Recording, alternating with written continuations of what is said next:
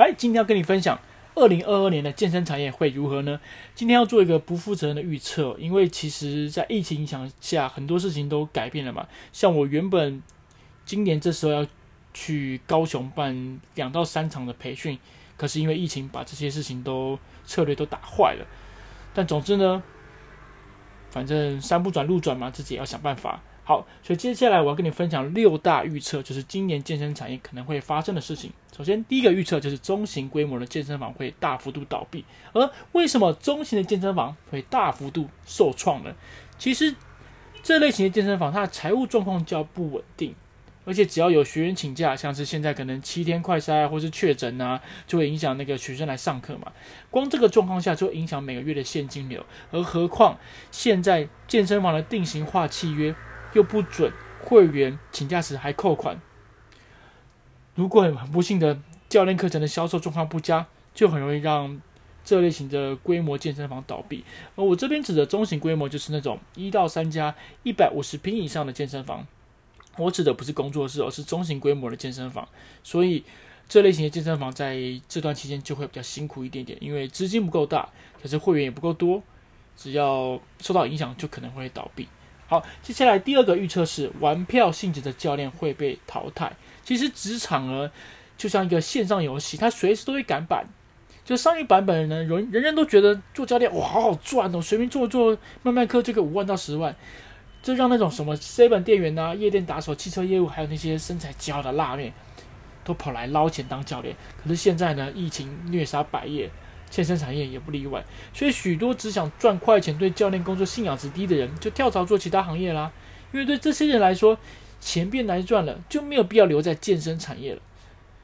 像现在可能你去跑外送、做 NFT，甚至炒虚拟货币，或者是拉人去某一些奇怪的宗教，这都可以让赚到更让你赚到更多钱。所以那种想赚快钱的人就离开了。那你说这是坏事吗？我认为这是好事，是代表劣币驱除良币的时代要结束了。所以这一波疫情结束后，只要你还留在健身产业，你只要还留着，我相信你就可以捡到不少的红利。其实健身产业就是一个撑的产业，撑得越久就越好做。讲白话一点，你的同事离职了，他的学生没有人接，谁接？你接啊！所以撑久一点吧，机会总是会轮到你的。好，二零二二年的预测三：线上教练课乱下。不论是一对一直播还是培训啊，其实很厉害的教练会线上化，但是妖魔鬼怪也会同时线上化，而且那个价格会非常乱了。你可以发现有一些团体课程在那种健身 APP 可能一堂才三十块钱，也有三百到五百块的线上教练课。当然，因为太多教练了嘛，他可能现在生意不好，就往线上试试看。那线上一开始招不到学生怎么办？就降价啦。其实这个状况以前有发生过，只是以前可能不是价格乱象，而是那种很奇怪的那种网红的拍一些奇怪的运动影片，大家动作惨不忍睹啊。这种状况可能最近又会再发生一次，因为毕竟对网红来说，只要有流量就可以尝试嘛。所以有些穿的少少的网红，穿着很性感的丁字裤做深蹲啊什么什么的，把健身搞得像新三色的爱情动作片，这种事情当然还有可能发生啊。不过其实历史教会了我们一个道理哦。就是乱世之中必有妖孽，妖孽会过去，乱世会过去，太平终会到来。所以教学线上化它是一个乱象，但是迟早会过去。咬紧牙，咻一下就过去了。可是还是有人靠教学线上化把生意做得很好。我有一个网红朋友。他光靠直播线上团课，他一个月大概开三十到四十堂吧。他是用订阅制的方式，就是每个月可能会员就付个一千二啊到一千五百块。你看他有三百个学员就已经三四十万嘞，对呀、啊，比开培训还好赚。所以我认为直播团课是目前的健身教练未来一定要尝试的事情。你可能自己尝试没有什么人没关系啊，但是你没有成本，你没有场地的费用啊，你也没有空间的问题，所以。线上团体课，我认为是教练一定要做的趋势。如果你没有跟上了，就试试看吧，反正失败了你也没有损失。OK，这是我做的第三个预测，线上教练课乱象。好，第四个预测，高强度训练式微。去年我有分享说，大重量训练可能会开始风潮越来越差。目前看起来好像还是可以，但是最近我看一个商业周刊的报道，就是越来越多人他运动啊是为了舒压，而不是追求好身材。毕竟对现在人来讲压力很大嘛。社群媒体让我们好像不断的去比较自己好像很差，或者是让我们觉得落后了。所以这时候压力很大的状况下，大家为了运动，就是为了舒压，而不是要追求身材好。这就像呃十五年前充满了那种做重训变笨啊，奶子会下垂的谣言。说真的，不运动，奶昔会下垂啦。而这谣言其实在这近两年已经消失了，大家不害怕做重训，反而把屁股练翘啊、突破最大肌力当成健身唯一的目标。可是风水这件事是轮流转的，物极必反。像有些人。既然运动只是为了舒压，你跟他说高强度有多好，他只会狂摇头跟你说：“谢谢教练，我有需要，一定会找你。”但是高强度就该灰心吗？我跟你说，你也别灰心了，因为只要你可以让教学变得更有趣，让学员爱上你的教学后，他只会更离不开你。好，接下来下一个第五个预测，个体崛起。就是艺人公司会盛行。以前一间工作室呢，四位以上的教练才能做到稳定的百万营收。但是现在一位厉害的教练配合线上课程、线上产品呢，就能做到百万营收。所以知名教练结合科技、社群经营。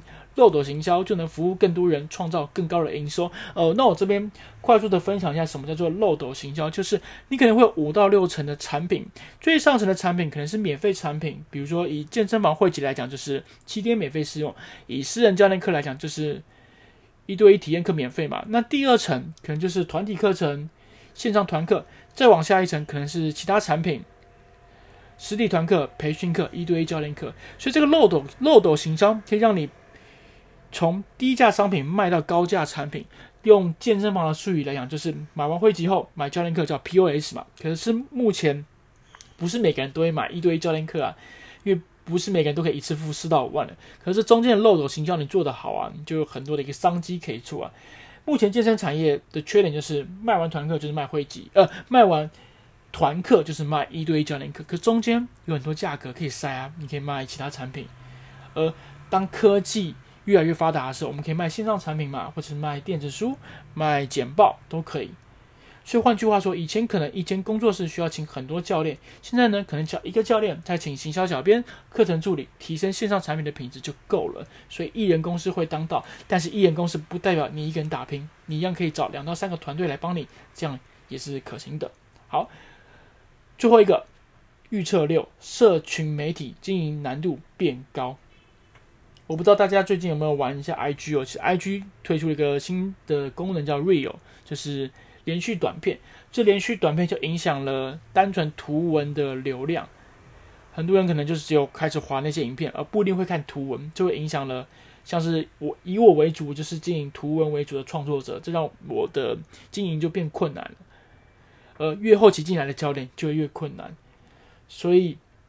以前呢，可能我们经营社群媒体就只有经营一到两个，现在很多人都经营三到五个了。在这种状况下，你后面进来的人就越困难。所以这时候我们要反客为主。什么叫反客为主呢？就是以前我们可能都在社群媒体上经营，现在要结合线上和线下的各种活动，会比你单纯经营社群媒体内容创作来得更重要。毕竟呢，健身产业它是人的产业，人就是喜欢社交，唯有透过社交。你还可以创造生意嘛？所以呢，先有社交才有成交，没有社交你就别想成交。现在经营社群媒体很难，可是人跟人的连接不能断掉，所以多花时间办一些你的实体聚会，也许可以提升你的个人的知名度。